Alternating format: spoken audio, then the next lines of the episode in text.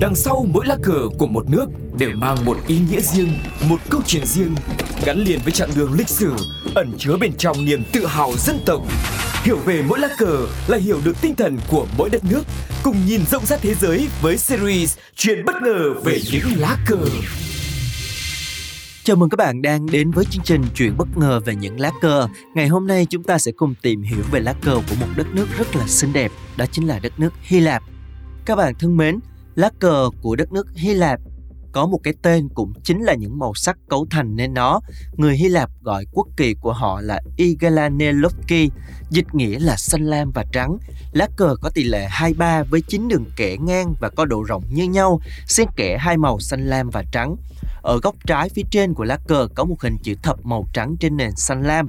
Khác với các quốc gia có màu sắc quốc kỳ rực rỡ, Hy Lạp lựa chọn hai màu rất nhẹ nhàng là xanh lam và màu trắng cho quốc kỳ của mình. Tuy nhiên có một điều thú vị là Hy Lạp không có quy định nào về thông số của màu xanh trên cờ. Vì vậy, chúng ta thường nhìn thấy nhiều sắc thái khác nhau của quốc kỳ Hy Lạp. Một số người tin rằng hai màu xanh lam và trắng tượng trưng cho màu của mây trời và mặt biển. Bởi vì Hy Lạp là quốc gia có đường bờ biển dài nhất trên thế giới, tiếp giáp với biển Địa Trung Hải. Đồng thời trong lịch sử Hy Lạp, biển Địa Trung Hải cũng có vai trò vô cùng to lớn trong việc hình thành nên quốc gia này. Cũng có ý kiến khác cho rằng màu sắc của cờ Hy Lạp được lấy cảm hứng từ các nhân vật lịch sử và thần thoại của nước này. Một vài ví dụ có thể kể đến như Alexander Đại Đế từng lấy xanh và trắng làm biểu ngữ quân đội, huyền lại Achilles trong sử thi Iliad được xây dựng kết hợp dựa trên hai màu trên, trắng và xanh cũng là màu của nữ thần trí tuệ và chiến tranh Athena. Trên thực tế, chưa có tài liệu nào ghi nhận về ý nghĩa của việc sử dụng màu sắc trên quốc kỳ. Tuy nhiên, phải ghé thăm Hy Lạp mới biết người dân ở đây ưa chuộng hai màu sắc này như thế nào.